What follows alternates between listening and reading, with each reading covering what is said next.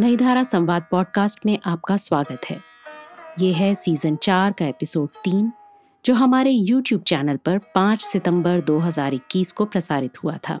इस एपिसोड में हमारी मुलाकात सुप्रसिद्ध लेखिका व साहित्यकार चंद्रकांता जी से हुई और इस साक्षात्कार में उनसे बातचीत की हमारी सूत्रधार आरती जैन ने। आइए सुनते हैं ये खास बातचीत।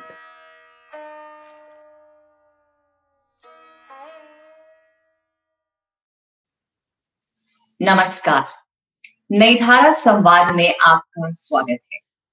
हमारे आज के अतिथि हैं पद्मश्री रमेश चंद्र शाह जी, जिन्होंने एक तरफ़ अल्मोड़ा की पहाड़ियों और जंगलों का सन्नाटा और दूसरी तरफ़ ज़िंदगी के बाज़ार की चहल पहल को बड़े करीब से देखा और ज़िंदगी का महानाटक पन्नों पर उकेरते चले गए। उनकी इस कविता में झांकर देखिए। ये विपरीत अनुभव साफ़ साफ़ दिखाई दे चोटियाँ रहने के लिए नहीं होती और घाटियाँ सिर्फ़ बहने के लिए होती। चोटियाँ रहने के लिए नहीं होती और घाटियाँ सिर्फ़ बहने के लिए होती। चोटियाँ गल गल कर घाटों तक पहुँचती घाटियाँ कल कल कर उन्हीं का स्वर गुंजाती दोनों से अलग दोनों की सुनता। मैं इस भूगोल का क्या करूँ? जो न रहने की बात जानता है न बहने की। जो जानता है सिर्फ़ अपने दहने को सहने को। तो स्वागत करते हैं वरिष्ठ लेखक और कवि प्रोफेसर रमेश चंद्र शाह जी का। नमस्कार रमेश चंद्र जी। नई धारा समाज में आपका हार्दिक अभिनंदन है। स्वागत है आपका भी इस संवाद में। मुझे खुशी है कि हम संवाद करने जा रहे हैं। एक ऐसे विषय पर जो हम सभी का अंतरंग और रुचि का विषय है। सभी के। जी। बातचीत शुरू करने से पहले हम दर्शकों को बता दें कि अगर आपके मन में भी कोई प्रश्न है तो आप रमेश चंद्र जी से पूछ सकते हैं। अपने सवाल हमें कमेंट बॉक्स में भेज दीजिए। रमेश चंद्र जी आपसे जो पहला प्रश्न है वो मेरा आपके ये जो किताबों से लगाव है उसके बारे में। अमूमन देखा गया है कि साहित्य के लिए जो प्रेम है हमें घर के परिवेश या किसी व्यक्ति विशेष से मिलता है लेकिन आपको मिला रद्दी कागजों से। इसके बारे में हमें बताएँ। फिर अपने आखिरी वाक्य को दोहराइए तो ठीक से सुनाई नहीं दिया। जो आपका किताबों के साथ लगाव है जो साहित्य के प्रति प्रेम है ये हाँ। आपको घर के परिवेश से मिला या हाँ। किसी व्यक्ति विशेष से मिला जहाँ तक मुझे समझ है रद्दी के कागजों में से मिला तो ये जो पूरा वाक्य है ये हमें बताएँ हाँ आपने ठीक ताड़ा असल में ऐसा है कि मैं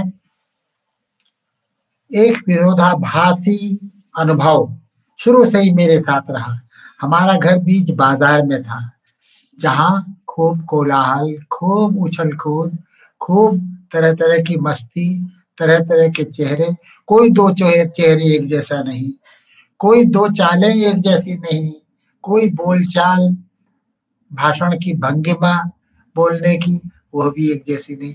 जो ये जो विराट मानव वैविध्य है, ये मुझे चमत्कृत करता था बचपन से। तो एक तरफ़ तो ये था और दूसरी तरफ़ ये, कुछ ही दूरी पर, दो तीन, दो या तीन फरलांग आगे चलो, दो तीन मील आगे चलो, घोर अरण्य में, अरण्य के एकांत, प्रकृति का ऐश्वर्य, जादू, उसके बीच आप होते थे।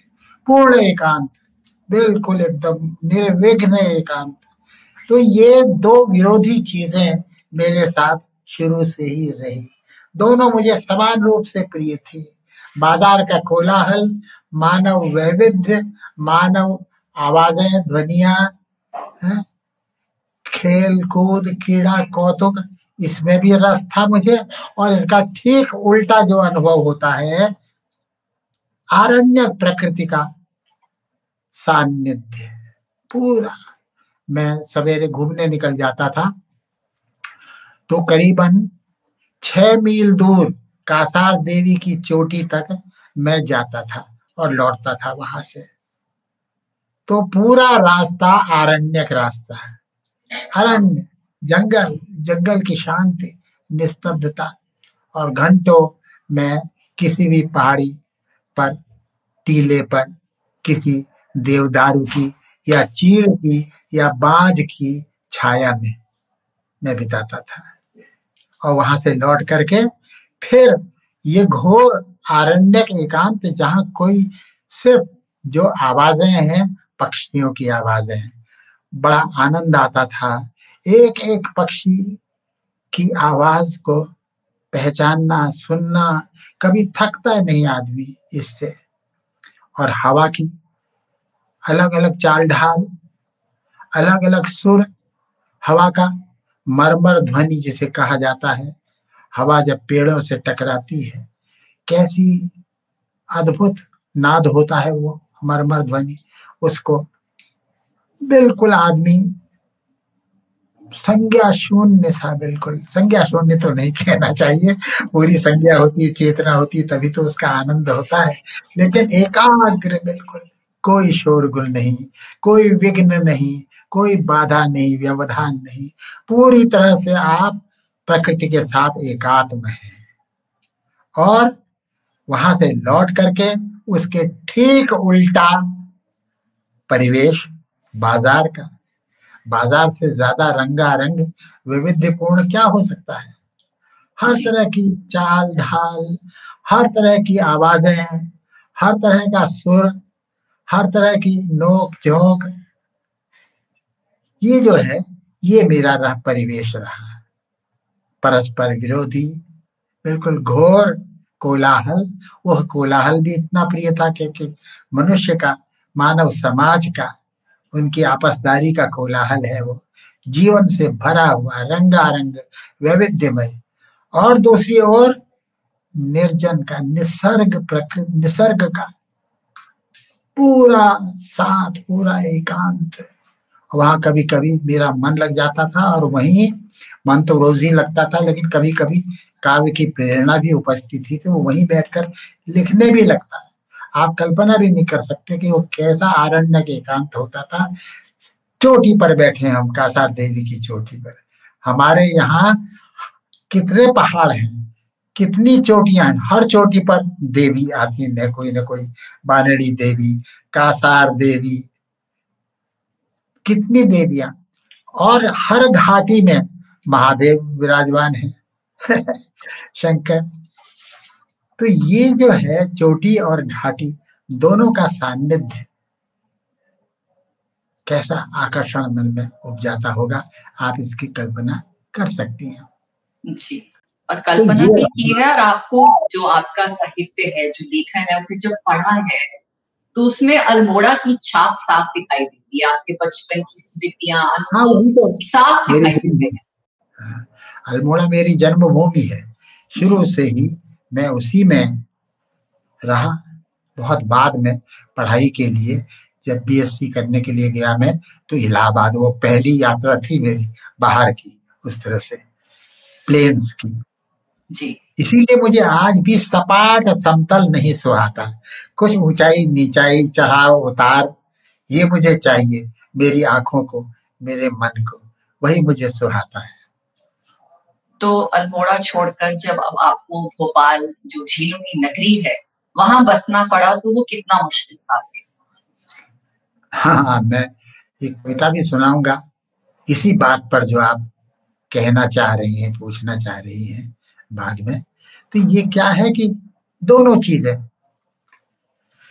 पहाड़ भी चाहिए, समतल भी चाहिए, ऊंचाई, नीचाई भी चाहिए, नदी का प्रवाह, पानी का, की कलकल भी चाहिए, और घुप सन्नाटा, ऐसा सन्नाटा, कहीं कोई स्वर नहीं, सिवाय इक्के दुक्के पक्षियों का स्वर। ये भी वैसे ही उन्माद जगाता है मन में, वैसे ही आत्मविस्मृति। सुध बुद्ध भुला देने वाला ये भी। तो जिस तरह से अल्मोड़ा ने आपको प्रेरित किया अपनी रचनाओं के लिए तो भोपाल ने भी कहीं ना कहीं प्रेरित किया आपको? मैं क्यों नहीं? किया। भोपाल हालाँकि ये चुनाव की बात नहीं है सब कुछ आदमी के हाथ में नहीं होता है आपको कहाँ नौकरी मिलेगी? ये आपके हाथ में नहीं है लेकिन ये अच्छी बात हुई कि भोपाल कुछ तो मैंने चुना और कुछ भोपाल ने मुझे चुना। तो भोपाल जो है एकदम समतल सपाट नहीं है, वहाँ झीलें हैं। दो दो बड़ी विशाल का झीलें हैं, उनका एक आनंद है। और फिर ऊंचाई नीचाई, चढ़ाव उतार का जो अभ्यास, जो संस्कार हम में जन्म सिद्ध रहा है, उसको जरा आराम मिलता है, उसको खुशी होती है, राहत मिलती है। एकदम समतल सपाट नहीं है, भोपाल ऊंचाई नीचाई है। घूमने भी जाते हैं तो काफ़ी ऊपर जाते हैं फिर काफ़ी नीचे उतरते हैं तो उसका आनंद है। तो अपने अल्मोड़े का पूरा तो नहीं लेकिन कुछ न कुछ एक आंशिक स्वाद आ जाता है भोपाल में भी। तो गनीमत है भोपाल जी बिल्कुल। ये तो सौभाग्य रहा आपकी आप जो चाहते थे तो कहानी की तरह उतार चढ़ाव वही मुझे लगता है आपके घूमते हैं ज़िंदगी में उतार चढ़ाव। तो थोड़ा सा आपको फिर से बचपन में लेके जाना चाहूँगी। आ, जैसा कि मैंने कहा और मैंने पढ़ा भी कि आपको प्रेमचंद की किताब मिली रद्दी के कागजों में से जहाँ से आपका किताबों के प्रति प्रेम पैदा हुआ। उस किस्से के बारे में हमें कुछ बताएँ ये रद्दी कहाँ मिली आपको कैसे मिली? मनमीत आपकी आवाज़ आपकी उतनी स्पष्ट मुझे नहीं सुनाई दे रही है। बीच बीच में अच्छा। शब्द आपस में एक दूसरे से गड्ढमड हो जा रहे हैं मैं अनुमान से ही नहीं मैं दोहरा देती हूँ आपकी सुविधा के लिए हाँ। आ, आपको प्रेमचंद की हम्म। किताब मिली थी बचपन में रद्दी के कागजों से आपके हाँ। पिताजी की दुकान होती थी जहाँ रद्दी आती थी और आपके हाँ। जहाँ तक मुझे पता है आपके पिताजी को रुचि नहीं थी पढ़ाई में लेकिन उन किताबों की वजह से जो रद्दी में मिल जाती थी आपको आपका कहीं ना कहीं प्रेम पैदा होना शुरू हुआ। ये पूरा किस्सा हमारे दर्शकों को ज़रूर बताए बड़ा रोचक किस्सा है ये। मैं कहता हूँ लिखा भी है मैंने कि महान साहित्य मुझसे रद्दी के भेष में ही मिला। ये अक्षरशः सच है। सोचिए आप कोई सुविधा नहीं थी कोई लाइब्रेरी नहीं आपस में आसपास में। और कोई ऐसा सत्संग भी नहीं लेखकों का, साहित्यकारों का। हालाँकि हमने सुमिता नंदन पंत जी को बचपन में ही देखा है, बाज़ार में टहलते हैं, लेकिन उस तरह से उनसे बातचीत का, उस बचपन में, उस लड़कपन में तो अवसर नहीं मिला, लेकिन दूर से देखते थे। ईरा चंद्र जोशी जी को देखते थे, है? उनसे तो खैर बाद में काफ़ी मुलाकात भी हुई, बातचीत भी हुई अपन जी से भी हुई, लेकिन काफ़ी बाद। तो ऐसा है कि हमको ये जो सत्संग है, इसके अभाव की पूर्ति दुकान में बिकने के लिए आने वाली रद्दी से मिली। आप सोचिए इस बात को। कोई लाइब्रेरी नहीं। आसपास में कोई पढ़ने, लिखने वाला आदमी नहीं। कोई ऐसा सत्संग नहीं। लेखक का किसी, ऐसा कुछ नहीं। लेकिन उस रद्दी का समुद्र मंथन करके हमें ऐसे ऐसे रत्न मिल गए। मेरे पिताजी भले वो लेखक नहीं थे लेकिन कलाकार तो थे ना वो सितार वादक थे। उनकी आत्मा उनके प्राण संगीत में बसते थे। तो संगीत भी तो साहित्य की सहचरी है। संगीत भी तो साहित्य का सहचर है। तो वे भले ही लेखक न हो लेकिन वो जानते थे कि क्या होता है। तो उस रद्दी में से किताब छांट करके सबसे पहले मुझे किसने दी? क्या किताब थी वो? वो था स्पेन के महान क्लासिक लेखक, उपन्यासकार सर्वांतीज का विश्व प्रसिद्ध जो उपन्यास है, क्या नाम है उसका? डॉन किक्सोट उसके नाटक का नाम, नायक का नाम भी डॉन किक्सोट है। और हिंदी अनुवाद मिला उसका, पिताजी को। उसी रद्दी के ढेर में दो चार पन्ने फटे हुए थे, बाकी पूरा समूचा था वो। संक्षिप्त अनुवाद था, क्योंकि वो तो साढ़े नौ सौ पृष्ठों की, का महाकाव्यात्मक उपन्यास है। तो हिंदी में जो छपा है अनुवाद उसका, वो संक्षिप्त है। वो करीबन था तुम्हारे दो सौ पचानवे पृष्ठों का। लेकिन हमारे लिए पर्याप्त था वो। एक अद्भुत खिड़की खुल गई हमारे लिए विश्व साहित्य में विश्व, सीधे विश्व साहित्य में पहुँच गए। हाँ हाँ बिल्कुल। तो वो मेरा प्रथम परिचय था क्लासिक क्या होता है? महान साहित्य काल जयी साहित्य क्या होता है? इसका प्रथम परिचय। तो उसमें डॉन किक्सोट का नाम हिंदी अनुवाद में किंज्योति। और उसका जो साथी है सांको पांजा उसका नाम सनकू तो ये पहली उसमें रद्दी। तो रद्दी के ढेर में ही बंगला के उपन्यास, कई सारे बंकिम चंद्र के शरद चंद्र के, स्वयं रविंद्रनाथ के, मिले हमको। कभी किसी, कोई पन्ना फटा हुआ है, कोई वो, लेकिन फिर भी ज़्यादातर अखंड पुस्तक हमारे हाथ लग जाती थी फोकट में, और हम वहीं से पढ़ने की का व्यसन जो है, उत्कट व्यसन, उसकी शुरुआत हुई। कई ऐसी चीज़ें पढ़ने को मिली हमको उसमें। और जो भारतीय साहित्य है, कल्याण हमारे वहाँ आता था, मैं उसका बड़ा ऋणी हूँ।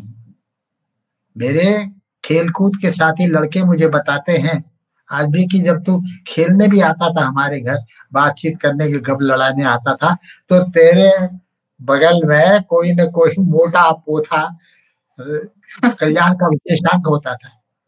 उपनिषदांक या भक्तांक या कोई भी विशेष अंक निकलते थे ना उसके तो वो सबके सब चाट गया मैं। कैसी ज़बरदस्त, जैसा नशा आदमी को जासूसी उपन्यास का होता था, होता है, वैसा नशा। उत्कट व्यसन, मुझे इस महान साहित्य का होता था। सारा योग वाशिष्ठ मैंने पढ़ा उसमें कल्याण के विशेषांक के रूप में। संक्षिप्त महाभारत संक्षिप्त रामायणांक पूरा सब उन अंकों की बदौलत उन विशेषांकों की बदौलत। तो ये खूबसूरत शुरुआत है आपकी यात्रा रमेश चंद्र जी। हाँ ये तो है। और ये सौभाग्य कि ये रद्दी के कागज़ आपके हाथ लगे। और आप एक महान कवि और लेखक बने। रमेश चंद्र जी हमने अतीत में भी देखा है कि कई साहित्यकार हैं, जैसे रघुवीर सहाय हैं, हरिवंश राय बच्चन हैं। उन्होंने पढ़ाई तो अंग्रेज़ी में की, लेकिन लिखा हिंदी में। उसी तरह से आपकी तालीम भी अंग्रेज़ी में हुई, लेकिन अभिव्यक्ति के लिए आपने हिंदी भाषा को चुना। ऐसा क्यों? इसके पीछे क्या कारण हाँ ये आपकी जिज्ञासा है। बड़ी स्वाभाविक सहज जिज्ञासा है, लेकिन बहुत ही सहज और स्वाभाविक इसका उत्तर भी है। वो उत्तर ये है कि कविता हो या कहानी हो, जिस भाषा में आपके आँख कान खुलते हैं, जिस भाषा को आपने बचपन से जाना, अपने गुस्से को, अपनी पुलक को, अपने उत्साह को, अपनी उदासी को जिसमें व्यक्त किया है, रोना आप अपनी भाषा में, हंसना अपनी भाषा में। तो जिसमें आपका रोना, गाना उछल कूद शरारत उधम तन्मयता, मुग्धता, जितने भी इमोशन हो सकते हैं मनुष्य के मन के, वो सारे आपने अपनी मातृभाषा में ही तो व्यक्त किए। मेरी मातृबोली थी कुमाऊनी। उसमें मैंने कविताएँ भी लिखी हैं। संग्रह, कविता संग्रह है मेरा। गद्य भी लिखा है मैंने उसमें। वो प्रमुख चीज़, प्रमुख तो सबसे ऊपर तो हिंदी ही है मेरे लिए। लेकिन उसमें भी मैंने शुरुआत की, उसमें भी खूब कविताएँ मैंने लिखी हैं कुमाऊनी में। तो ये कुमाऊनी भी साथ में घर की भाषा कुमाऊनी बोली। स्कूल में हिंदी। सारे स्कूल के छात्र, हमारे साथी सब, सबसे बात हिंदी में, हिंदी हर पहाड़ी, हर कुमाऊनी हिंदी बोलता है, जानता है, बहुत अच्छी तरह से। और हमारे तो हिंदी के अध्यापक जो बहुत ही अच्छे अध्यापक थे प्लेन से आते थे, वो कहते थे कि जैसी हिंदी मैंने पहाड़ियों की देखी, वैसी हिंदी मैंने उत्तर प्रदेश के किसी और कस्बे की, किसी और अंचल की नहीं देखी। ऐसा कहते थे वो। कुमाऊनी के, कुमाऊं लोग, कुमाऊनी लोगों की हिंदी पर वो इतने मुग्ध थे। तो तो दोनों दोनों संस्कार आए, कुमाऊनी में भी। मैंने कुमाऊनी में बताया आपको कि संग्रह है मेरा। जिसका नाम ही है उकाओ हुलार यानी उतार चढ़ाओ जी उसका बुक कवर भी देखा मैंने बहुत ही खूबसूरत है पहाड़ी पर चढ़ना है उसके बुक कवर पर। अच्छा अच्छा आपने देखा? हाँ मेरी बेटी छोटी बेटी जो है राजूला जो स्वयं कवि कथाकार और फ़िल्म विशेषज्ञ है उसने बनाया है वो कवर उसका बहुत ही। खूबसूरत है। हाँ, हाँ, तो अब इतनी बात की है हमने अल्मोड़ा की और मौसम और प्रकृति को और उसकी लोक भाषा को आपने आत्मसात किया है और यहीं से शायद कविता का जन्म हुआ आपके अंदर। बिल्कुल।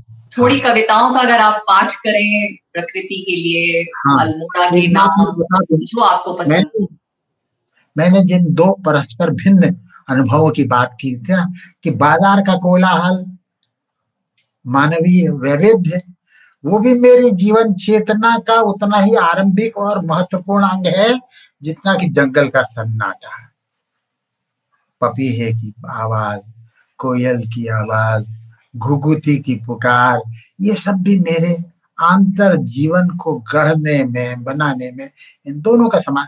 तो ये जो बाज़ार वाला जो अंश है ना, बाज़ार में मानव स्वभाव में, मनुष्य की करतूतों में जो रुचि इसने मेरे कहानीकार को प्रेरणा दी होगी उपन्यासकार को प्रेरणा देगी होगी। और ये जो जंगल का एकांत है मरमर ध्वनि है इसने मेरे कवित्व को उकसाया होगा ऐसा मैं समझता हूँ। आपको तो सुनना रमेश चंद्र जी ऐसा लग रहा है कविता को सुनने जैसा है। जिस तरह आप कह रहे हैं अल्मोड़ा के लिए तो कुछ हाँ। कविताओं का पाठ कीजिए। अच्छा। हाँ हाँ। तो मैं पहले तो एक कुमाऊनी कविता से शुरू करता हूँ।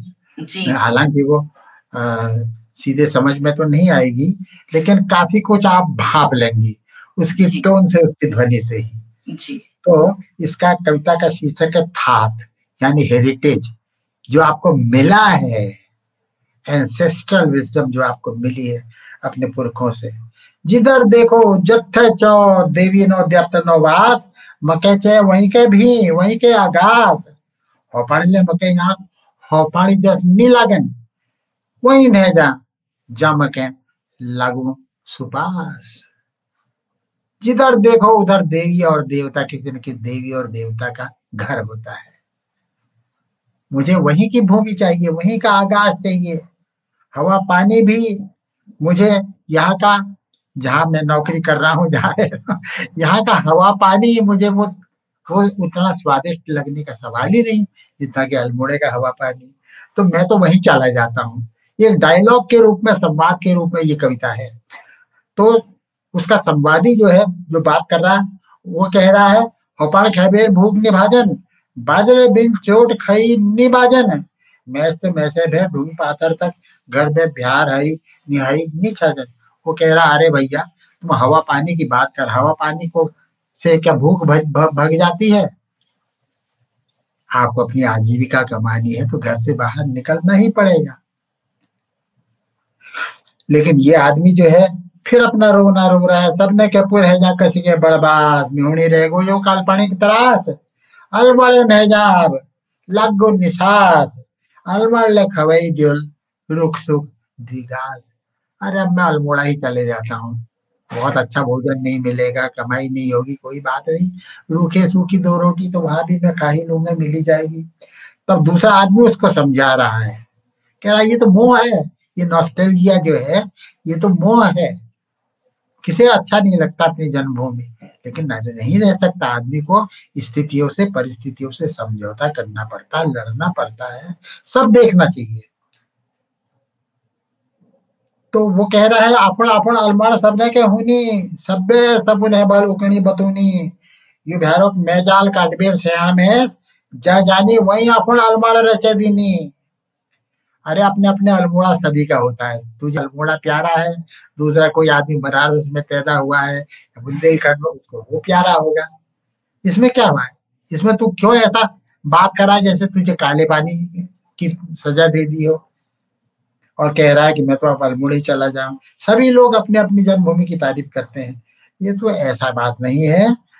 ये माया जाल को काट करके जो सयाना आदमी होता है एडल्ट सेंसिबिलिटी का आदमी होता है, वो क्या करता है? इस माया जाल को, मोह जाल को काट के वो जहाँ है, वही अपना अल्मोड़ा रच देता है, अपने पुरुषार्थ से, अपनी सृजना शक्ति से। वो अपना अल्मोड़ा भोपाल में ही बना देगा वो। ये कोई उसको फ़र्क नहीं पड़ेगा। ये कह रहा है ये यही छोड़ता हूँ इसको। लंबी है कविता। और मैं दो एक कविताएँ आपको सुना रहा हूँ। जी। शब्द बताओ। सुनिएगा ध्यान से इसको। शब्द बताओ कहना क्या है?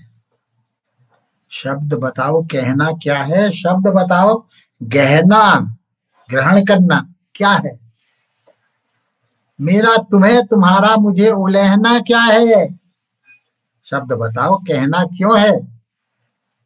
शब्द बताओ, सहना क्यों है?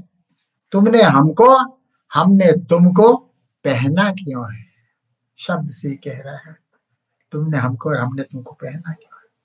ये हुई शब्द बताओ। अगली एक बचपन के अनुभव की कविता है। देखिए जब तक जब आप कविता लिखना खाली एक ऑर्नामेंटेशन नहीं है श्रृंगार नहीं है वो आदमी के जीने की ऐसी ज़रूरत है जो और किसी तरह से पूरी नहीं हो सकती। कविता लिख के ही आपको अपने मन की माया समझ में आती है। कविता लिख के ही आपको अपनी मन स्थितियों पर नियंत्रण हासिल होता है। इमोशनल मैच्योरिटी जो है वो ज़्यादा ज़रूरी चीज़ है। इंटेलेक्चुअल मैच्योरिटी से ज़्यादा ज़रूरी ज़्यादा फंडामेंटल ज़्यादा आधारभूत ज़रूरत है मनुष्य की। तो कथा इस कविता का शीर्षक है खुला घर है। एक साकल भर लगी है। लौट आएगी अभी माँ। वह गई है कथा सुनने यही ठाकुर द्वार। चल रही है कथा अब भी। ढल रही है कथा अब भी। फूल आते, फूल जाते, बेल सा मुझ पर चढ़ा संसार। फूल आते, फूल जाते, बेल सा मुझ पर चढ़ा संसार। हाथ साकल तक पहुंचकर रह गया ठिटका किस कथा की भी कथा के व्योम में छिटका। फूल आते, फूल जाते, बेल सा मुझ पर चढ़ा संसार। कहा, किसकी कथा, कैसी, कहा ठाकुर द्वार। एक अतीत सुमिरन, अतीत के सुमिरन की है ये। एक और सुन लीजिए। परिदृश्य, अकेला मेला। गोद लिए सन्नाटा। अपने गोद में सन्नाटे को लिए हुए। घर की देहरी। गोद लिए सन्नाटा, देहरी मोह अकेला मेला। अकेला मेला। नाम में ही विरोधाभास लग रहा है लेकिन कितनी सर इस बात को किसी और तरह से कह सकते हैं आप? अकेला मेला। हकीकत है। गोद लिए सन्नाटा देहरी मूक अकेला मेला धूप धूल तारों की। पता नहीं यह किसका घर है किसका खंडहर लहर ले रहा है समुद्र पत्थर का। बस इतना ही जुड़ा और इतना ही बिखरा झूल रहा हूँ तार तार में आर पार अपने ही चौतरफा बिखरे आलों से झाँक रहा है बचपन। एक और सुन लीजिए इसी सिलसिले में घट इस कविता का शीर्षक है जो कि समझ जाएँगे आप तुरंत ही प्रतीक है घट। घट कितना प्रचलित रूपक है ये। मेरे घट में ये घट रहा है। यानी मेरे हृदय में घट बड़ा ही अर्थ समृद्ध शब्द है ये। इसकी बराबरी का ठीक इसके जोड़ का कोई शब्द आपको नहीं मिलेगा। दूसरी भाषा में घट। तो ये जो कवि है ये एक तरह का कन्फेशन कर रहा है। अपनी आत्मकथा लिख रहा है एक छोटी सी कविता के अंदर कंसंट्रेटेड ऑटोबायोग्राफी घट। कितनी बार चढ़ा जाने कितने चाकों पर? कितनी बार चढ़ा जाने कितने चाकों पर? कहा कहा नित नई नई मिट्टियाँ फेर कर, जाने कितने रंग पक चुके, मुझे घेर कर, कितनी बार बना बिगड़ा, कितने हाथों पर? वो अपने को भट्टी के रूप में, घट के रूप में, घड़े के रूप में देख रहा जिसको बनाए। कितनी बार इस अनुभव से गुजरा है वो? कितनी बार चढ़ा जाने कितने चाकों पर? कहा नित नई नई मिट्टियाँ फेर कर, जाने कितने रंग पक चुके मुझे घेर कर, कितनी बार बना बिगड़ा, कितने हाथों पर तरह तरह की आँच और भट्टी में गलकर परख चुका हर सांचे को मैं उसमें ढलकर है कोई पात्रता? बची, रहते, है कोई पात्रता बची, बढ़ते जाने से? कौन सा ऐसा शेप है जो मैं नहीं बना? बर्तन को पात्र कहते हैं। जी। और पात्र का एक और अर्थ भी आप जानते ही है वो सुपात्र है। वो इस पुरस्कार का पात्र है यानी इसके योग्य है। देखिए तो है कोई पात्रता बची रहते जाने से? इतनी बार मैं जन्मा हूँ इस संसार में। जाने कितनी योनिया पार कर चुका हूँ, कितने जन्म जी चुका हूँ और अभी न जाने कितने जन्म मुझे लेने हैं। हम तो पुनर्जन्म में, जन्मांतरवाद में विश्वास करने वाले लोग हैं। चाहे आप उस पर विश्वास आज न भी कर सके, अपनी आधुनिक संशयात्मा बुद्धि के चलते, ईमानदारी से आप पुनर्जन्म में विश्वास नहीं कर सकते। लेकिन एक आइडिया के रूप में, विचार के रूप में कितना ज़बरदस्त है वो। और कॉमन सेंस को भी अपील करता है। तो कह रहा है कि खाली हो होकर फिर फिर बढ़ते जाने से आखिर कब तक खेलो? खुद से छुपन छुपाई? कैसी? किसकी आत्मकथा? सब सुनी सुनाई।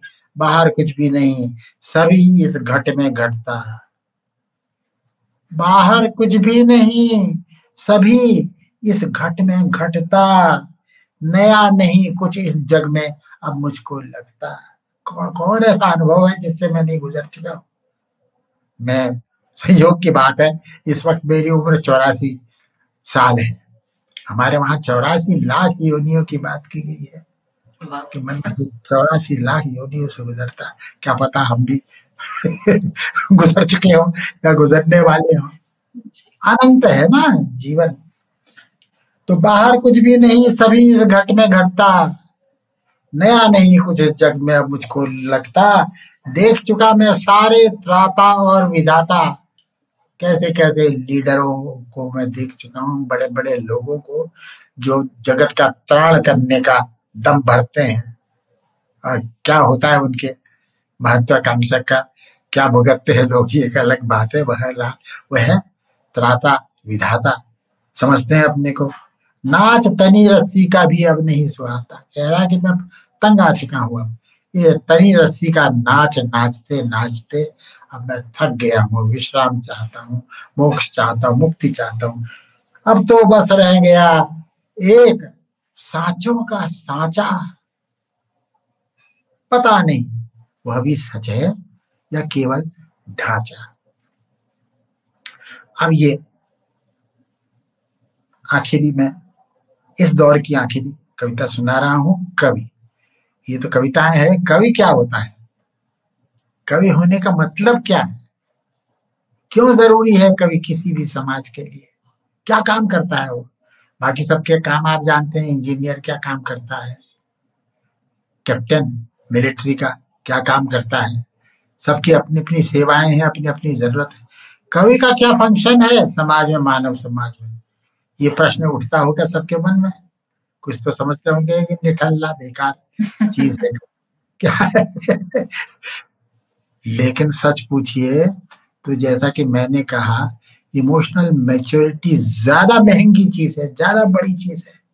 मेंटल मैच्योरिटी विचार करना ब्रिलियंस बातें बनाना तो आसान आसान है। इमोशनल मैच्योरिटी भाविक परिपक्वता। तो कवि क्या होता है? ये डिफाइन करने की कोशिश इस कविता में की गई है। सुनिएगा। मनमीत सुनिएगा। कवि वह रंकों का रंक मगर राजा होता है। पहली लाइन से कवि को डिफाइन करने की कोशिश शुरू हो गई वह रंकों का रंक मगर राजा होता है। सन्नाटे का शोर ये विरोधाभास देखिए। सन्नाटे का शोर नहीं, बाजा होता है। कवि का मन, यह नहीं महज तुक कवि का मन साझा होता है। देखिए, कवि ही एक ऐसी शय है, जिसका मन सैकड़ों, हज़ारों, लाखों मनों के बराबर होता है। इतनी भावना है, इतनी तरंगे उसके अंदर पैदा होती हैं। कवि का मन यह नहीं महत्व कवि का मन साझा होता है पार्टिसिपेटरी होता है बाय नेचर इनेटली इसीलिए इसीलिए हाँ इसीलिए तो इतना सारा कीच पचाकर भी दुनिया का कवि का मन किस कदर आ रहे, ताज़ा होता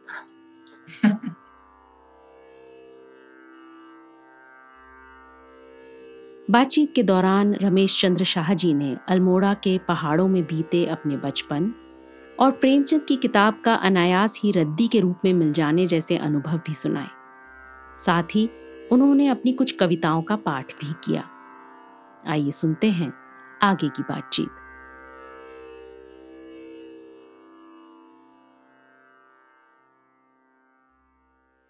बेहद खूबसूरत तो आपने भी इसी तरह से सन्नाटे के शोर में संगीत सुना बाजा सुना और उसे आपने हाँ, खूबसूरती से हाँ। उकेरा रमेश चंद्र जी अब हाँ। जिस तरह से आप कविताओं का पाठ कर रहे थे आप एकदम लीन हो गए तो मेरे मन में एक हाँ। सवाल उठता है आपका जो कैनवस है लेखन का वो बहुत विशाल है उसमें नाटक निबंध उपन्यास। कहानी कविता साक्षात्कार डायरी सब शामिल है मतलब सब विधाओं में आपका हस्तक्षेप है। आपकी जो अभिव्यक्ति है क्या कविता में ज़्यादा मुखर होकर उभरती है। देखिए, कोई विधा किसी विधा का सब्स्टिट्यूट नहीं हो सकती। मैंने जो इतनी विधाओं में काम किया, इसलिए नहीं किया कि मेरे को हर फल मौला बनना था। बिल्कुल नहीं, कतई नहीं। ये कुछ बातें, कुछ अनुभव ऐसे होते हैं जो कविता ही व्यक्त कर सकती है। जी। कुछ अनुभव ऐसे होते हैं जिसको कहानी में ही कहा जा सकता है। कुछ ऐसे होते हैं जिनके लिए बड़े फलक की कहानी चाहिए यानी उपन्यास चाहिए। कुछ बातें ऐसी हैं जिनके लिए डायरी विधा ही उचित है और किसी रूप में आप नहीं। तो ये जो है इतनी विधाओं में मैंने जो काम किया वो इसलिए नहीं कि मैं कोई हरपन मौला बनना चाहता बल्कि इसलिए कि मनुष्य की ज़रूरत है ये। जी। कोई विधा किसी विधा की सब्स्टिट्यूट या नहीं हो सकती है। हर विधा का अपना आनंद होता है। अब जैसे और ऐसा भी देखा गया है कि विधा भी आपको चुनती है जब एक थॉट आपके मन में आता है तो विधा आपको चुन लेती है। ये तुमने बहुत सुंदर बात कही कि विधा भी हम हमें चुनती है। हम ही सिर्फ़ विधा को नहीं चुनते सिर्फ़ हमारी चॉइस नहीं होती है। वो विधा भी आपको बुलाती है कि मेरे पास आओ मैं तुम्हें एक्सप्रेशन दूँगी। और किसी तरह से नहीं चलेगा। है तुम्हारा भी अनुभव रहा होगा ये कि कोई बात ऐसी होती है जिसको आप कविता में ही कह सकते हो और किसी तरह कहानी लिखने की कोशिश करते हैं नहीं बनती कहानी। कविता में आ जाती है वो। ऐसे ही ड्रामा नाटक उपन्यास कहानी ये सब किसी न किसी मनुष्य जो है बहुआयामी प्राणी है। तो उसके हर आयाम को अभिव्यक्त देने के लिए एक अलग विधा चाहिए कि नहीं चाहिए? ये चीज़ है। अब जैसे दोस्ती का अनुभव आपको भी होगा जी। मुझे भी है दूसरों को भी है। अब ये कितनी विकट चीज़ है ये दोस्ती? बहुत ज़रूरी है। दोस्त हर एक को चाहिए लेकिन क्या दोस्त मिल जाता है आपको दुनिया में? उसको लेकर भी कितनी कॉम्प्लेक्स एक्सपीरियंस आपका होता है इस बात को आप कहना चाहते हैं। आप प्रेम करते हैं अपने दोस्त से उसकी कंपनी आपके लिए ज़रूरी है लेकिन अब उसको आप कैसे कहेंगे? अपने अनुभव को जिसमें कड़वे मीठे खट्टे सब तरह के अनुभव है। How to express all that ये बड़ी चुनौती है ना तो एक छोटी सी कविता है इसको सुन बस ये मैं और ये मुझे बेहद पसंद है दोस्ती कविता आपकी। बहुत अच्छा। पसंद है मुझे। है तो सुनाओ। जी बिल्कुल इसमें पूरा मनोविज्ञान शामिल है। अच्छा अच्छा। चलो ये मुझे ये जान के बड़ी खुशी हुई कि तुम्हारा पूर्व परिचित है ये कविता है हाँ दोस्त। वह मेरा दोस्त। अभी तक मैंने जो कविताएँ आपकी सुनी हर एक में छंद था लय थी तुक थी ये अछांदस कविता है बिल्कुल। बिल्कुल प्रोज के करीब है लेकिन प्रोज नहीं है, है कविता ही। वह मेरा दोस्त मेरी दोस्ती उसे पसंद है मैं नहीं। वह मेरा दोस्त मेरी दोस्ती उसे पसंद है मैं नहीं। उसे नहीं पसंद कुछ भी मेरा हंसना बोलना उठना बैठना। खुद उसकी पसंद के दोस्तों के बीच। तो क्या हुआ? सबकी अपनी पसंद है। उसे अपनी पसंद के सिवा और कुछ भी पसंद नहीं। कविता उसकी पसंद है तो उसकी पसंद कविता है। ऐसा क्या हो सकता है क्या? किसी की पसंद कैसे हो सकती है कविता? सैकड़ों किस्म के लोग होते हैं, सैकड़ा टेम्परामेंट सबकी अपनी पसंद है तो क्या वो सब कविता होती है? मैं कैसे दावा कर सकता हूँ कि जो मुझे पसंद है वही कविता है? जो मुझे पसंद नहीं है, वो कविता नहीं है। ये तो एक बेकार की गर्भोक्ति हुई ना, लेकिन है ऐसा अनुभव आपको होता है। उसकी कविता उसकी पसंद है तो उसकी पसंद कविता है। आदमी उसकी पसंद है तो उसकी पसंद आदमी है। आदमी भी उसके लिए वही है जिसको वो पसंद कर सके। कैसी मीडिया बना के? अब इतनी पुख्ता पसंद, नापसंद, मुझे कितनी पसंद, नापसंद है, इससे उसको क्या? यह मेरा अपना मामला है। मुझे, मैं खुद पसंद नहीं। यह मेरा अपना मामला है। मुझे, मैं खुद पसंद नहीं। चालीस बरस हुए हमारी दोस्ती की इमारत बने। चालीस बरस हुए हमारी दोस्ती की इमारत बने, हम रहे नहीं उसमें कभी। हम रहे नहीं।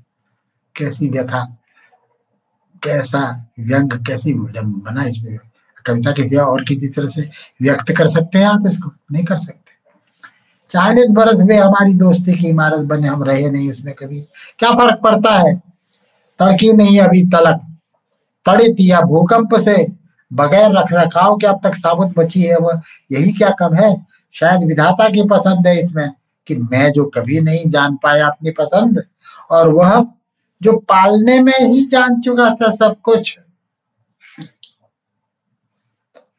अपनी पसंद, नापसंद के आर पार मिले हम दोनों, और फिर बार बार मिलते रहे।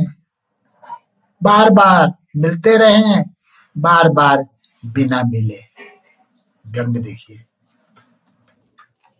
बहुत ही खूबसूरत। और इसकी जो ये पंक्ति है कि ये मेरा अपना मामला है मुझे मैं ही खुद पसंद नहीं। खुद ही मैं हाँ। पसंद नहीं। बहुत ही बहुत ही सुंदर। रमेश चंद्र जी आपका उपन्यास है विनायक जिसके लिए 2014 में आपको साहित्य अकादमी पुरस्कार से नवाजा भी गया। लेकिन उससे हम्म। पहले गोबर गणेश की बात करेंगे गोबर गणेश आपका सबसे पहला उपन्यास था जो उपन्यास ऑटोबायोग्राफिकल अकाउंट है हाँ। तो गोबर गणेश और विनायक ये जो दोनों किरदार हैं ये इसमें आपका अपना व्यक्तित्व इसकी कितनी झलक है उससे? ये बात सच है कि देखिए आप संसार का साहित्य देख लीजिए। हर उपन्यासकार का जो पहली कृति होती है, वो आत्मकथात्मक होती ही है। चाहे वो डीएस लॉरेंस हो, चाहे कोई और हो, पहली जो कृति होती है ना आदमी की, वो आत्मकथा के नज़दीक होती है लगभग। स्वाभाविक है। मेरे साथ भी ऐसा हुआ। हालाँकि आप गोबर ग्रंथ की शुरुआत पढ़ेंगे, उसमें ऐसा विट और ह्यूमर से वो शुरू होता है पूरा एक मोहल्ला ज़िंदा हो जाता है उसमें है ना? तो आत्मकथा भी है और नगर कथा भी है। जी। है कि नहीं? जी जी। तो ये चीज़ होती है। ये हुआ आपके प्रश्न का उत्तर। और बताइए और पूछिए। जी विनायक को लेके ही आपसे सवाल करना था कि जब आपको हाँ। साहित्य अकादमी पुरस्कार मिला और हाँ। ये ज़ाहिर सी बात है कि पुरस्कार और ये हमारा मनोबल बढ़ाते हैं और हमारी पहचान को भी पुख्ता करते हैं। लेकिन आपने एक दफ़ा ये कहा कि बहुत देर से मिला। तो क्या कहीं ना कहीं आपके मन में मलाल रहा इस बात के लिए ये मैंने नहीं कहा है। ये मैंने नहीं कहा ये एक बहुत प्रसिद्ध लेखक ने कहा। उसको जब पता चला वो मुझसे मिलने आया मुझे बधाई देने के लिए। तो पहला जो उसके मुँह से निकला वो ये था बहुत अच्छी बात है, बहुत आनंदित हूँ मैं, लेकिन बहुत देर कर दी। आपको पहचानने में, आपके कृतित्व की परख करने में बहुत देर कर और बड़ी वेदना से देखा वो बात मेरे अंदर कहीं खो गई। और तब मुझे याद आया क्योंकि मैं कभी इन बातों की चिंता ही नहीं की, मुझे लिखने से ही फुर्सत नहीं, सोचने बिल्कुल सच में। तो लेकिन जब उसने ये कहा तो मेरे मन में आया हाँ यार, ये बात तो सही। फिर मुझे याद आई। कई लोगों ने बताया कि मेरी एक नहीं, दो नहीं, छह छह किताबें जिसमें उपन्यास भी थे, कविता संग्रह भी थे और डायरी भी थी। वो इस पुरस्कार की देहरी तक पहुँच करके वहाँ से लौटाए गए थे। तो देर तो हुई और मन में पहली बार मेरे भी मन में आया कि भाई काश अगर गोबर गणेश को ये पुरस्कार मिल गया होता तब जब छपा था तो मेरे उपन्यास ज़्यादा पढ़े जाते ज़्यादा लोगों तक पहुँचता मैं। तो ये तो नुकसान हुआ ही लेकिन इस पर मेरा क्या वश है? तो इतनी बात मेरे मन में भी आई। हाँ। जी। ठीक है ना? जी। रमेश चंद्र जी आप एक प्रोफेसर रहे, भोपाल के महाविद्यालय में। तो जो कक्षा होती है, वो एक प्रयोगशाला की तरह होती है। जब हम बच्चों के साथ काम करते हैं, हमारी अपनी भी परतें खुलती हैं नए नए पहलू सामने आते हैं। तो एक प्रोफेसर होने के नाते, एक टीचिंग प्रोफेशन में होने से आपके लेखन में कितना योगदान रहा? अच्छा सवाल ये, मैंने कभी इस बात पर इस तरह से सोचा नहीं, लेकिन तुमने अच्छा सवाल, क्योंकि अध्यापन के प्रति, अध्यापन मेरी मजबूरी नहीं है। मुझसे लोग कहा करते थे, जो मुझे जानते थे, बहुत बड़े डॉक्टर थे, सिविल सर्जन, जिन्होंने मुझे एक रोग रोग के बहम से उभारा मैं कभी ज़िंदगी में नहीं बोला उनका एक ही वाक्य रहता था आई में बैठो तुम आई में बैठो। अब मैं उनसे, उनको बुरा लग जाएगा करके मैं ये कह नहीं सकता था कि मुझे रत्ती भर भी इंटरेस्ट नहीं है आई में। मैं सिर्फ़ अध्यापक बनना चाहता कौन अध्यापक बनना चाहता है? किसी की महत्वाकांक्षा नहीं होती, लेकिन मेरी थी। मुझे अध्यापक दुनिया का सबसे खूबसूरत और सबसे उपयोगी लगा। जीवन को बना सकता है वो। एक अच्छा अध्यापक क्या होता है, ये वही जानता है, जिसने देखा हो, भोगा हो इस, उसको। तो अध्यापन मेरी आजीविका ही नहीं, मेरा वरण भी था। वरण स्वातंत्र है। तो और मैं अब जैसे ये कविता की बात चल रही है तो मैं बताऊँ, मैं एक बाड़ी छीना नामक एक छोटी सी जगह है रिकॉग्नाइज्ड हाई स्कूल भी नहीं था, वो अनरिकॉग्नाइज्ड हाई स्कूल था। वहाँ तो मुझे तो साइंस पढ़ाने के लिए नियुक्त किया गया था साइंस और गणित। लेकिन मैंने मांग करके एक्स्ट्रा पीरियड लिया, अंग्रेज़ी भी मैं ही पढ़ाऊँगा। तो मुझे याद है आज भी कि जितनी कविताएँ लगती थी ना कोर्स में, बच्चे में, वो सातवें, आठवें दर्जे की, उन सब के मैंने बच्चों की ही मदद से हिंदी में पद्यांतर कर दिया उनका। इतना मज़ा आया, लड़कों को इतना मज़ा आया जिसका ठिकाना नहीं। जैसे दिस ड्रीम नाम की, तुम्हें याद होगा, हेनरी वर्सवर्थ लॉन्गफेलो की कविता, वो लगती थी। तो मैंने इसका हिंदी में अनुवाद किया और बच्चों की भी मदद ली, उन्होंने भी कंट्रीब्यूट किया। धान की बिखरी हुई उन बालियों के निकट ही। वह पड़ा था नींद में बेसुध वहाँ। अस्थि पिंजर बक्ष था निर्वस्त्र। रूखी सी लटे तप्त, बालू में विभक्त, जहाँ तहा। इस तरह से मैंने अनुवाद किया। मज़ा आ गया बच्चों को। कभी भूल नहीं सकता मैं। ये किसी और अध्यापक ने मुझे नहीं बताया किसी का ऐसा। उन, उनका वो रस ही नहीं कविता में। तो बच कविता क्या होती है? खाली इम्तहान पास कराने करा देने से नंबर लिवा देने से थोड़ी तुम्हारा अध्यापक कृतार्थ हो जाता है। ये होना चाहिए। और मैंने देखा वो गाँव के बच्चे देहात के मदद की उन्होंने। उस कविता का गुरु जी तप्त सिखता में विभक्त आपने लिखा है तभी बालू कर दीजिए तो कैसा रहेगा? अरे मैंने कहा यार बहुत सही बात। बहुत अच्छा लगा, मैंने तभी मालूम कर दिया। तब तो सीखता हटा दिया मैंने। देखो, एक बच्चा गाँव का, देहात का, इतना रस आया उसको। ये मेरी धन्यता है, ये मेरी सार्थकता, आनंद लिया मैंने। चाहे मैं दर्जा सात के गाँव के बच्चों को पढ़ाऊं, चाहे एमए फाइनल के स्टूडेंट्स को पढ़ाऊं, तेज तर्रार, लड़के, अच्छे घरानों के, खूब फ्लुएंट इंग्लिश बोलने वाले इंग्लिश मीडियम में पढ़े हुए। उनको भी हमने पढ़ाया। लेकिन मुझे तो दोनों समान रूप से चुनौती वाली लगी। ठीक है ना मनमीत नई धारा संवाद लाइव के अंतिम चरण में दर्शक अपने प्रिय रचनाकार से अपने प्रश्न पूछते हैं। अब सुनते हैं। दर्शकों द्वारा पूछे गए सवाल और रमेश चंद्र शाह जी द्वारा दिए गए उनके उत्तर।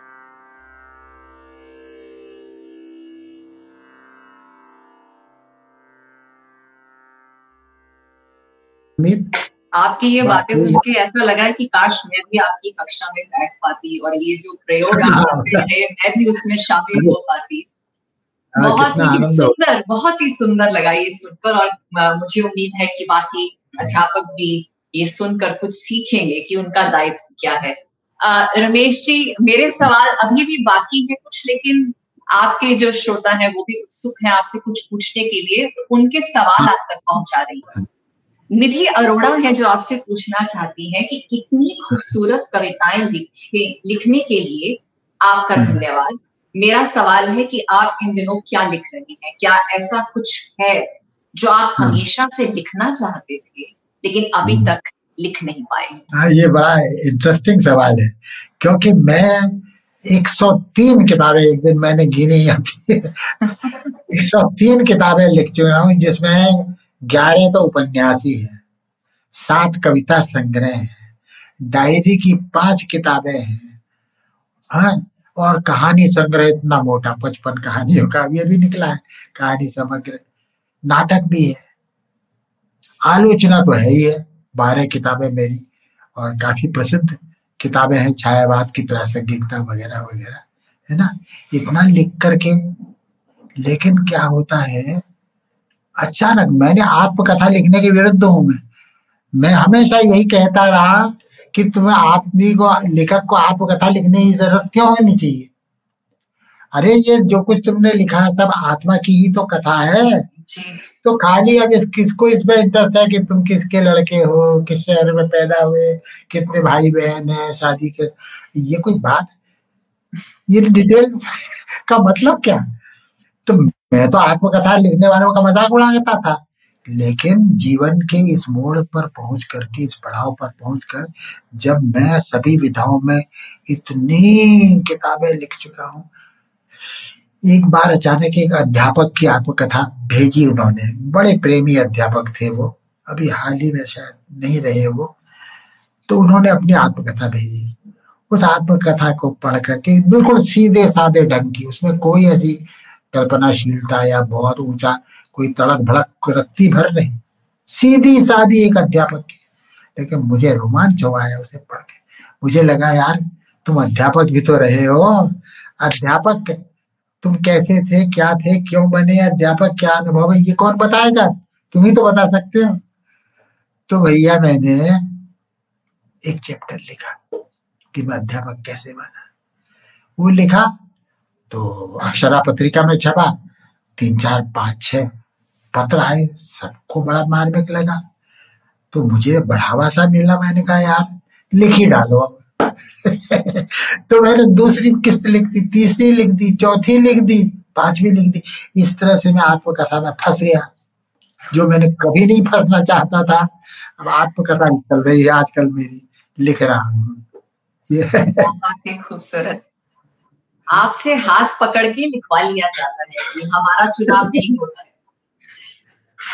डॉक्टर हाँ, प्रीति खरे हैं भोपाल से आपके ही शहर से हैं अच्छा, वो अच्छा। कहना अच्छा। चाहती हैं कि आपकी कृति मारा जाए खुसरो का परिवेश कैसा है नाटक के हाँ। शिल्प के बारे में जानने को उत्सुक अरे भाई ये तो तुम बताओ हमको मैं कहूँगा उनसे कि अरे ये तुम इतने कमी पाको तो सहृदय हो। नाटक में सक्रिय रुचि लेते हो खाली किताबी नहीं, खुद नाटक खेलते हो, उसमें भाग ले।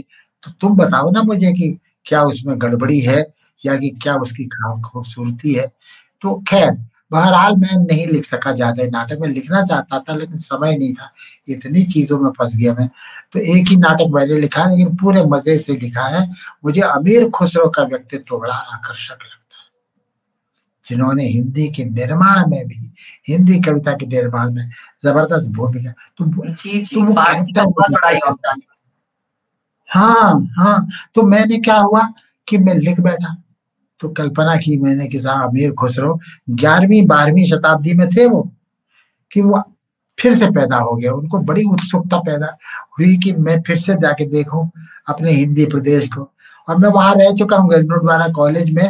वहाँ से लेक्चरशिप शुरू की मैंने। उसके बगल में ही एक जगह है जहाँ खुसरो के वंशज रहा करते थे। वहाँ एक एक पर, हाँ वहीं पर वहीं उसी के नज़दीक गंजडवारा के नज़दीक ही वो जगह है। तो उनका एक उनका एक वंशज मुझे मिला उससे मेरी बड़ी दोस्ती हो बहुत जरा निजी किस्म की बात है, वो यहाँ करने की नहीं है। तो एक बहुत ही एडवेंचर में वो मेरा साथ देने के लिए तैयार थे कि अरे चलो, बिल्कुल हम चलते हैं और तुम्हारी मनोरथ या असंभव भी है तो भी हम पूरा करेंगे और ये जो पठान, है ना? तो ये जो है, ये जो मैंने लिखा, ये पद्य में भी है, गद्य में भी है और इसको लिखने में मुझे बड़ा मज़ा आया। कारंत जी को उस वक्त भोपाल के जो नाट्य, नाटक, वो जो रंगमंडल था ना, उसके वो चीफ थे, प्रमुख थे। और उन्होंने पाठ करवाया। बड़ा मज़ा आया लोगों को, बहुत ही मज़ा आया। और आए वो और बिल्कुल कहने लगे, रमेश जी, मैं कर रहा हूँ इस नाटक को। हाँ करूँगा इस नाटक को मैं। लेकिन एक शर्त है, वो शर्त ये है कि आपके जो कुमाऊनी होली होती है, वो सब मैंने सुनी है। उसका इसमें बड़ा प्रभाव है। मैं चाह रहा हूँ कि आप हर रिहर्सल में आए और इसको अटेंड करें और हमको ट्यून बताएँ। ऐसे गाने लिखें आप और मदद करें उसकी। सब गाने तो है ही है नाटक में तो आप उसकी ट्यून वगैरह, मेरी मदद कीजिए। बड़े प्रसन्न थे। खैर, बाद में किसी कारण से पीछे हट गए वो। कारण जी कहने लगे, नहीं नहीं मैं अब नहीं क्योंकि तुमने इसमें कई लोगों की मरम्मत की है बड़े व्यंग बरसाए हैं तुमने और पहचाने जा रहे हैं वो किस पर तुमने मारा है ये मैं नहीं करूँगा। ना तो डर गए वो पीछे हट गए। तो खैर वो एक बात है उसका कोई महत्व नहीं है।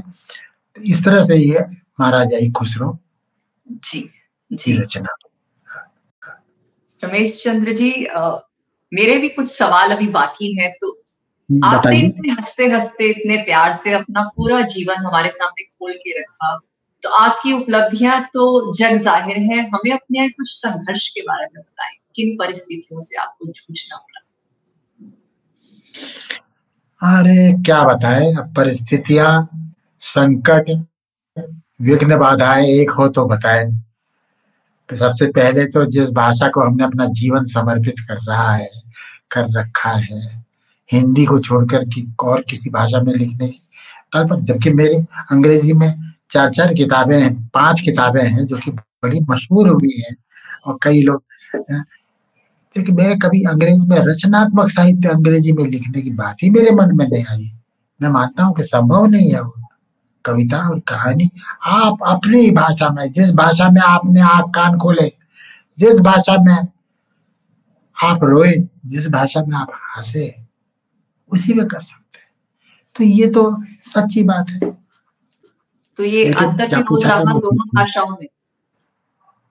हाँ, हाँ, हाँ। हुआ मैंने आलोचना बस चिंतन चिंतन तो किया है मैंने। मेरी जो तुम तो अंग्रेज़ी ही पढ़ाती हो। मेरी जो थीसिस का विषय था वो था comparative study of T S Eliot and W B Yeats with perspectives on India है ना?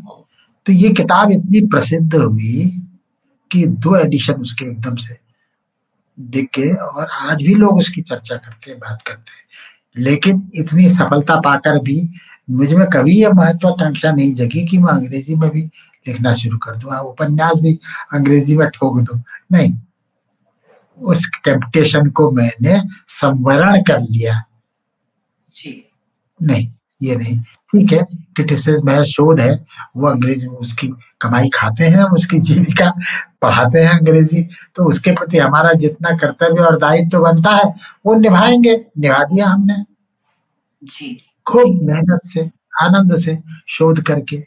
इसी तरह से जब इंग्लैंड की प्रसिद्ध कवित्री है है ना? क्या नाम था उनका? कैथलीन रेन वो यहाँ आई दिल्ली आई। तो कपिला वात्स्यायन जी ने भाग्य जी की जो पत्नी थी, उन्होंने मुझसे कहा, रमेश, वो याद कर रही है तुमको। आ जाओ फ़ौरन कैलकिन मैं बड़ा चकित, मुझे क्यों याद कर रही? है मुझे कौन जानता है अंग्रेज़ी की प्राध्यापक के रूप में? लेकिन साहब मैं पहुँचा, वहाँ तो इतनी क्यों पता चला कि वो किताब उनके पास गई थी, रिव्यू के लिए, उन्होंने पढ़ी है। और इतनी प्रसन्न भी बोले, हम देखो, हमारी टेमेनोस अकेडमी है हम किसी को पैसा देने की हालत में ही नहीं है, हमारी आर्थिक स्थिति अच्छी नहीं है। सिर्फ़ जो गुजरता है, लंदन से उसको पकड़ लेते हैं, उसका व्याख्यान करवा लेते हैं, ताकि टी ए डी ए वगैरह कुछ न देना पड़े। लेकिन तुमको हम टी ए डी ए पूरा देंगे। पंद्रह दिन हमारे मेहमान रहोगे तुम। आओ तुम और चार व्याख्यान दो और चार सेमिनार दो। बुलाया उन्होंने प्रेम से और मैंने दिए वो वो किताब मेरी अंग्रेज़ी में छपी है। एंसेस्ट्रल वॉइसेस नाम है उस किताब का। और बहुत प्रसिद्ध भी, बहुत अच्छी चली। तो ये एक अलग बात है एकेडमिक वर्क क्रिटिकल वर्क अंग्रेज़ी में करना। ये तो कर्तव्य है भी है, क्योंकि अंग्रेज़ी ही पढ़ाते हैं। पढ़ाते रहे, हिंदी तो कभी पढ़ाई नहीं अंग्रेज़ी के ही तो प्रोफेसर है। तो ठीक है, उसके प्रति जो कर्तव्य हो सकता वो हमने किया। ठीक है कि नहीं? ये होगा। तो रमेश चंद्र जी जाते जाते एक अहम सवाल आपसे। आपने इतनी पीढ़ियाँ देखी हैं इतने उतार चढ़ाव देखे हैं आपने एक लंबी यात्रा तय की है। तो आज की नवोदित पीढ़ी के लिए आप क्या संदेश या सुझाव देना चाहते हैं? हाँ बहुत अच्छा सवाल किया है आपने जिसका जो जवाब मैं दूँगा वो बहुत से लोगों को अच्छा नहीं लगेगा मैं जानता हूँ। लेकिन इसकी परवाह किसे है? हमें जो कहना है जो हमारे लिए सच है वही तो बोलेंगे हम। जी आपकी सच्चाई में हमारी हाँ हम नई पीढ़ी के लिए हमारा वही संदेश है जो हमने जिया है जिस तरह से। कितना विरोध कितना अपमान कितनी उदासीनता कितनी उपेक्षा ये सब के लिए तैयार रहे हो। हिंदी जो है महान भाषा है। एलसीएम है वो। एलसीएम भी है एच सी एफ़ भी है हाईएस्ट कॉमन फैक्टर भी है भारत की सारी भाषाओं का। लोएस्ट कॉमन मल्टीपल भी है। आप इस बात का गर्व कीजिए कि आप हिंदी के लेखक हैं। लेकिन ये उम्मीद मत करिए कि आपको बहुत जल्दी समझ लिया जाएगा, आपकी पूछ होने लगेगी।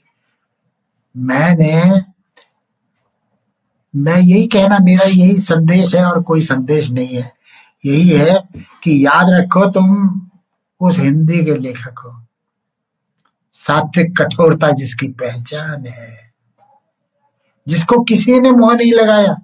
सबने जिसका विरोध किया। सारे विरोध के बावजूद हिंदी उस सिंहासन पर आसीन। कितना त्याग, कितनी तपस्या की इस बात को मैं कहना चाहता हूँ, अपने संदेश में, अपने युवा साथियों से कि इस बात को मत भूलो। तो वो हिंदी के लेखक हो। और हमने वो दौर देखा है, कितना क्रिएटिव उपजाऊ दौर था वो, इलाहाबाद के। विजय देव नारायण साई, प्रचंड आलोचक, ज़बरदस्त। उनसे इतनी अंतरंगता हो गई। अज्ञे से इतनी अंतरंगता हो गई हमारी। वो कहते थे, जब भी तुम तुम दिल्ली विंटर वेकेशन तुम यहाँ नहीं बिताओगे भोपाल में, वही दिल्ली में बिताओगे, हमारे घर ही रहो। एक तरफ़ तो ये, लेकिन दूसरी तरफ़ अपने ही साथियों से लेखकों के ना ऐसा व्यवहार भी हमको मिला।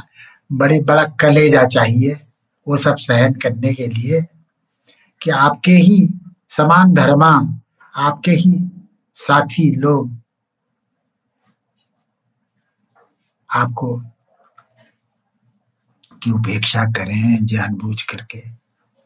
वो सब भी हिंदी में है तो मैं अपने लेखकों, साथी लेखकों कि तैयार रहो।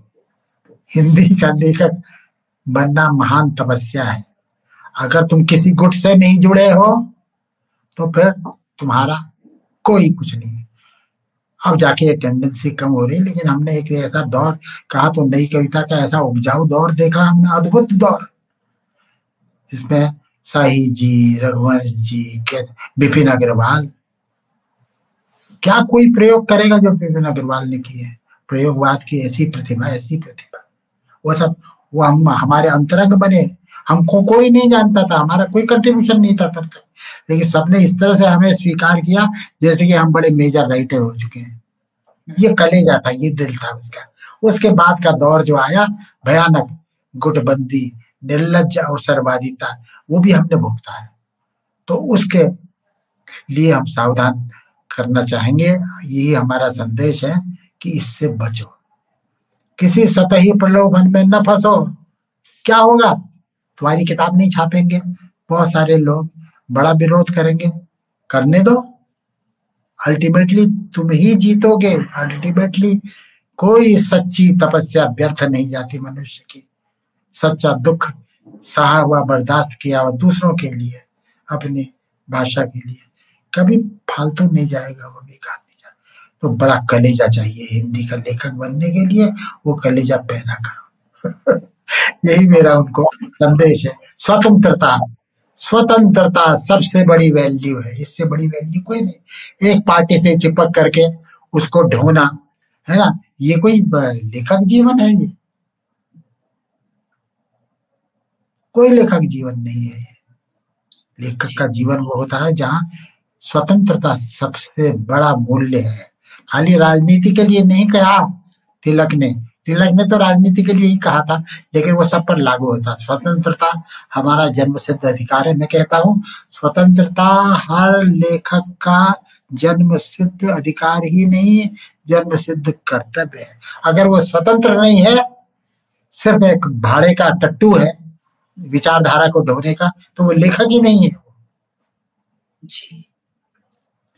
ये हम कहना चाहते कि स्वातंत्र का मूल्य जो है ताकि तुम फिर वैसा ही लिख सको जी सको जो तुमने जिया नहीं वो क्या लिखोगे तो जी।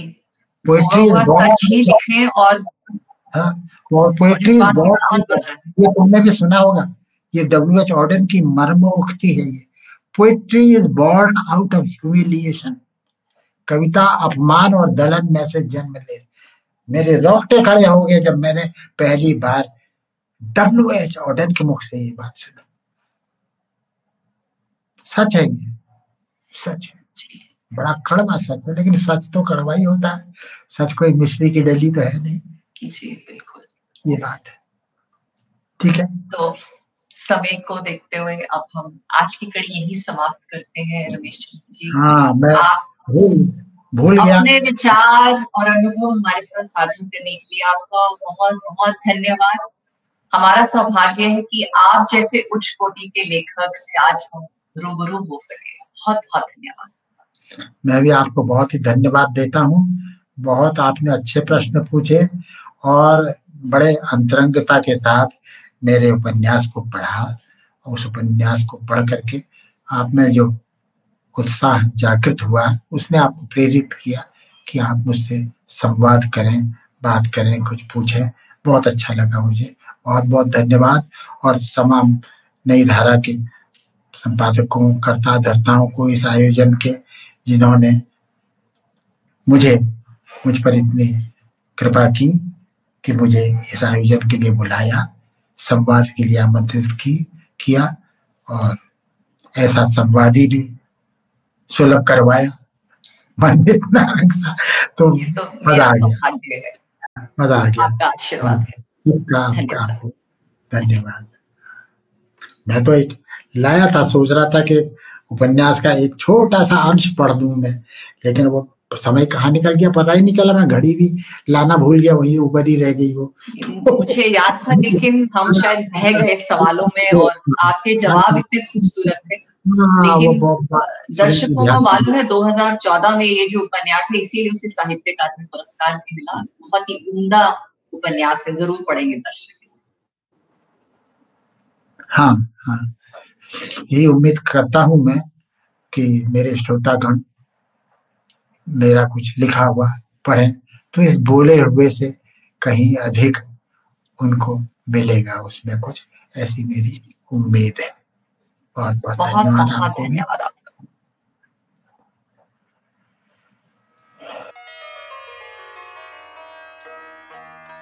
इस पॉडकास्ट को सुनने के लिए बहुत बहुत धन्यवाद।